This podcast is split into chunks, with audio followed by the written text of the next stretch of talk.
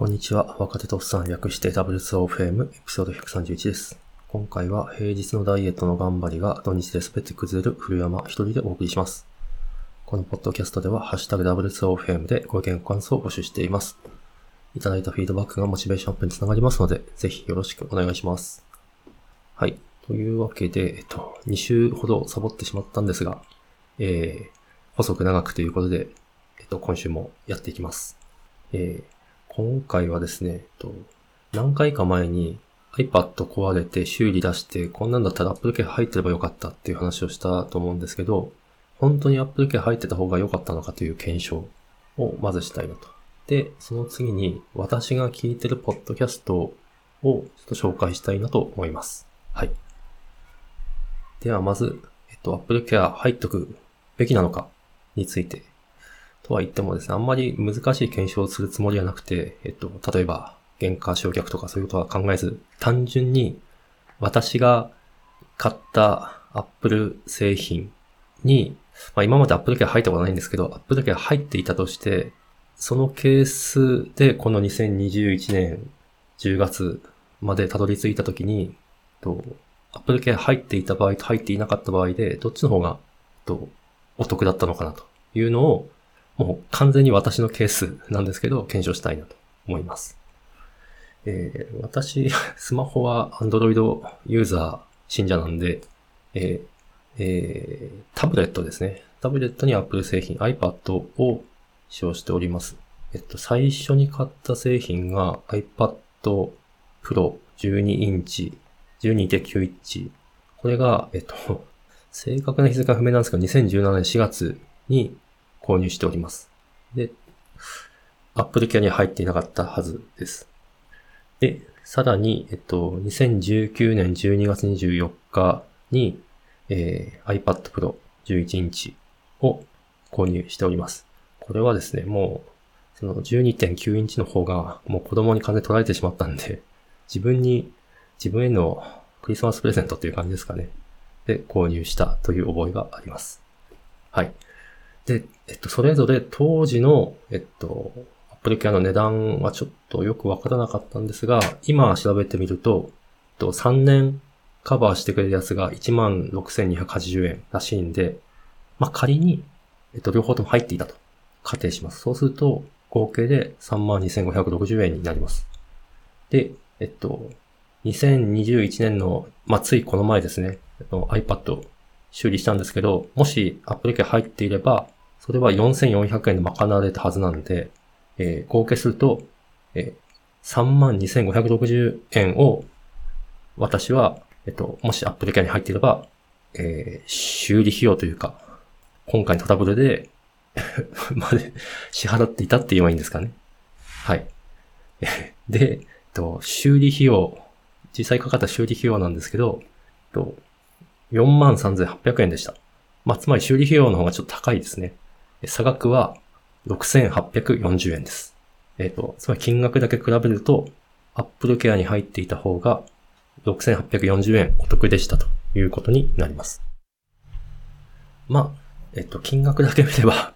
えっ、と、正直な私の感想としては、まあ、微妙だなと。まあ、確かに Apple Care 入っていた方が安いし、さらに、えっ、と、今回は一回壊れただけで済んだんですけど、場合によっては何回も壊れる可能性もあると。まあ、ただ、まあ私はこの金額を見て、えっ、と、アップルケ入んないってよかったかなとも、と思ってます。えっと、これは、あの、前回かなんかの配信の時の意見と広がっていてすいません。え理由はですね、やはり、あの、現金、キャッシュが手元にある状態がない方が基本的には良いはずなんで、と Apple Care 入っていると、この数年前にこの金額がもう私のところから去っている。そして、その価値が、えっと、あったかというと、うーん、なかったんじゃないの？うん。修理、故障して初めてこの金額が私の手元から出ていったっていう方が、まあちょっと感覚的な話ですけど、まあお得というか納得できるかなと。前もって払うよりは納得できるかなと思っております。はい。えー、というわけでですね、私は、えっ、と、今後 Apple 製品を買ったとしても、おそらく Apple Care は、まあ正確に言うと Apple Care プラスですね。あの3年、えっと、1年間は、あの、普通に自動的にカバーされるんで、えー、Apple Care プラスはおそらく入らないであろうという結論です。はい、えー、参考まで。はい、えー、では続いて2つ目の話題、ポッドキャスト紹介ですね。とまあ、えっと、私もポッドキャスト配信しているということもあるのかな。まあ、朝、朝特にコロナ後ですね、あの、散歩するのが習慣になってまして、その散歩の時にやっぱポッドキャストがちょうどいいんですね。1時間散歩しながらいろいろポッドキャスト聞くんですけど、そのポッドキャストをちょっと紹介したいなと思います。はい。えー、まず、第1話、えー、テック系なら、テック系でポッドキャスト聞く人は誰でも知っているレベルド FM。誰でも知ってるです、と思います。えー、宮川さん、えー、ファストリーで今働いてらっしゃるんですかね。あの、まあ、有名すぎるテック系ポッドキャストだと思います。なんで聞き始めたのかは、もう完全に覚えてないんですけども、まあ、少なくとも私はポッドキャスト始める前から聞いてます。で、えー、で、出てくる方々がみんなことごとく、まあ、アメリカ、シリコンバレーで働いてらっしゃる。で、日本人、まあ、海外の方もいらっしゃる。まあ、基本日本人で、まあ、憧れですよね。憧れがあって、やっぱ聞き始めたのかなっていう気がします。また内容的にも、テク系ではあるんですが、えっと、すごくわかりやすく噛み砕いて、えっと、もう、ひょっとしたらエンジニアではない人にも、えっと、なんとなく、ふーん、そういうことなのね、みたいなわかるレベルまで、えっと、噛み砕いて、要するに、まあ、あの、コンテキスト、ハイコンテキストじゃない話にしてくれて説明してくれるのは非常に、えっと、すごいなと思っております。まあ、なのであんまり、えっと、能力を脳みその力を使わないで聞けるっていうんですかね、テク系の割に。私そういうのが好きなんですけども。えっとなので、えっと、今まで聞いてますし、これからも聞き続けるんだろうなと思ってます。あと、ちょっと長い、長いのが かなり特色ですね。長くても聞いてしまうところが魅力ではあります。はい。えー、続いて、テクフリー。と、これは S さんと、とたまにアスカさん。で、えっと、やられてるポッドキャストです。で私も一度ゲストで出させていただいたんですけども、テック系の記事の紹介と、そういったゲストのへのインタビューがメインコンテンツだと思います。えー、S さんなんですが、私と非常に年齢が近くでですね、とても親近感を感じるですよね。で、先ほどのレビューはもうなんか雲の上の世界の天井人たちの会話みたいな感じだったんですけども、えっと、テクフリは非常にぐっと身近でですね、普通のエンジニアが、まあ、S さんフリーランスなんですけども、えっと、IT 業界で頑張っているというのが、すごい効いてるポイントかなと思ってます。まあ、とはいえですね、S さんなんかすごい、あの、ブ、ブログというか、自分のポータルサイトも、ポッドキャストもずっと続けたってらっしゃる方で、その続ける力っていうのは本当すごいなと思ってます。えっと、今後とも応援してます。はい。えー、続いて、おっさん FM。と、これはクリスさんと長山さんという方が、えっと、やってらっしゃいます。えー、こちらもインタビューや、あとはドラマの紹介ですかね、をやられています。で、おっさん FM、えっと、当番組は、えっと、元々の名前が若手とおっさんですんで、なんか、私のアンテナにどっかで引っかかったんでしょうね。えっと、なんか名前が近い。でも、え、ハテナの社長さんがやられてる？これは聞かないといかん。と思って聞き始めたような覚えがあります。はい。で、あの、ここもまあテック系といつあんまりテックの話しないのがすごい親近感の感じるポイントなんですけども、えー、なんですかね、えっと、すごい、さ、まあ、サブカル、サブカルチャーって言っていいのかな？でもあの、いろいろ幅が広くて私みたいなオタク寄りの話とは全然違って、すごいなんか映画？えー、映画とかドラマとか、でもちょっとニッチな方向。えっ、ー、と、もう分かってない私が言うのは、多分、なんなんですけど、なんかゾンビ系とか、そういう、まあなんかそれはそれで、ちょっとサブカルの匂いがあるようなコンテンツを紹介されていて、私はそういうとこ全然詳しくないんで、ふーん、なるほどなと。たまにそれ聞いて、私はあまり、えっと、実際のあの、俳優さんがやられてるようなコンテンツは見ないんですけども、たまに見たりして、すごい、あの、刺激を受けるということがあったりします。はい。えっと、今後とも応援しております。はい。えっと、続いて4番目は、やる気ない FM。えー、これはもう月曜日に配信されてるんで、もう月曜日のお楽しみなんですけども、マークさん、菅井さん、駿河さん、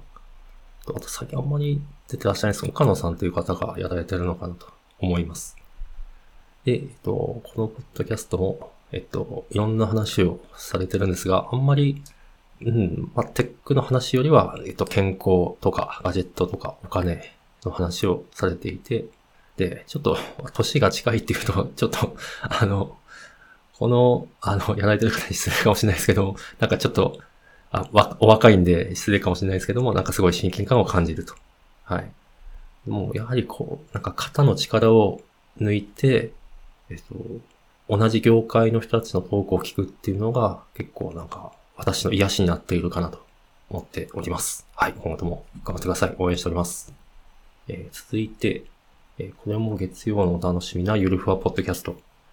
とこれは、えっと、MK さん、トッシーさん、ふっくんさんという方がやられている。で、このポッドキャストもなんか、えっと、系統的には割とやる気ない FM さんに近いのかなという感じで、と、あんまりテックの話は触れず、やはり、えっと、ガジェットや、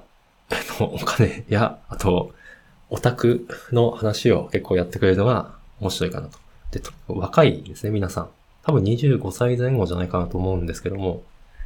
えなので、えっと、ちょっと若い IT 系のエンジニアは、一体何に興味があるんだみたいな、えっと、リサーチといったらあれなんですけども、まあ、ちょっとそういうところに惹かれて聞いているっていうところがあります。またあの、彼が苫小牧高専出身のはずで、私北海道には縁があるんで、それもあってなんかすごいちょっとシンパシーというかを感じて聞いてしまうと。そうですね。あと、なんか子供の頃やったゲーム、コンソールがなんかゲームキューブとか聞いて、うっ、それ、私もサラリーマンの時に出てるやつじゃんみたいな ちょっと衝撃を受けるみたいなのも ちょっと楽しみつつ、そういうカルチャーギャップ、ジェネレーションギャップかを楽しみつつ聞いております。はい。応援しております。えー、続いて、どんぐり FM。これも超絶有名なんじゃないかと思うんですけど、夏目ぐさん、なるみさんという方が運営されていて、と少し前に、あの、レビルド FM の宮川さんがゲスト出演されて、うわ、すげえと思って聞いておりました。このポッドキャストも まあ、どう説明していいのか難しいんですけども、まあ、テックではないかなと。で、なんとも言えない、本当ゆる、ゆるい、面白いのがいい。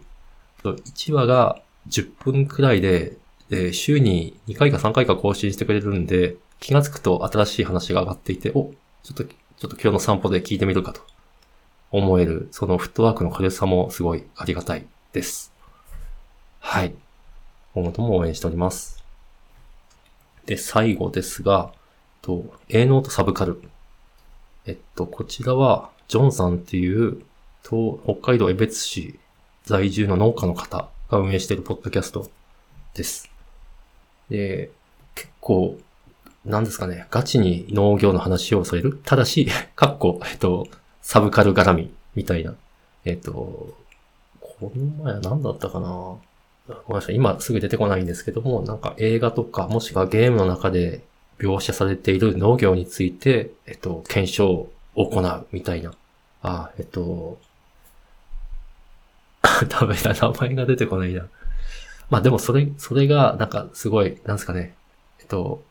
私はやっぱ IT 系、IT の業界できているんで、あんまり農業に触れる機会はないんですけど、そういう全く違う業界の話が、そのサブカルに絡んで聞けるっていうのがすごい新鮮で、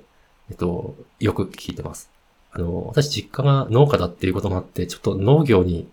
農業す、すごい子供の頃手伝わされて、もう苦手、嫌いっていう意識があったんですけど、この年になってちょっと憧れというか、原点回帰というか、のがあって、このポッドキャストを聞いてるっていうのはあるのかなと。自分を振り返るとあるのかなと思ったりもします。はい。すごい、あの、そういう、な、なんですかね、きっと我々が普通しないようなゲームとか、サブカルの分析をされるんで、すごい面白いと思います。もし興味があれば、あの、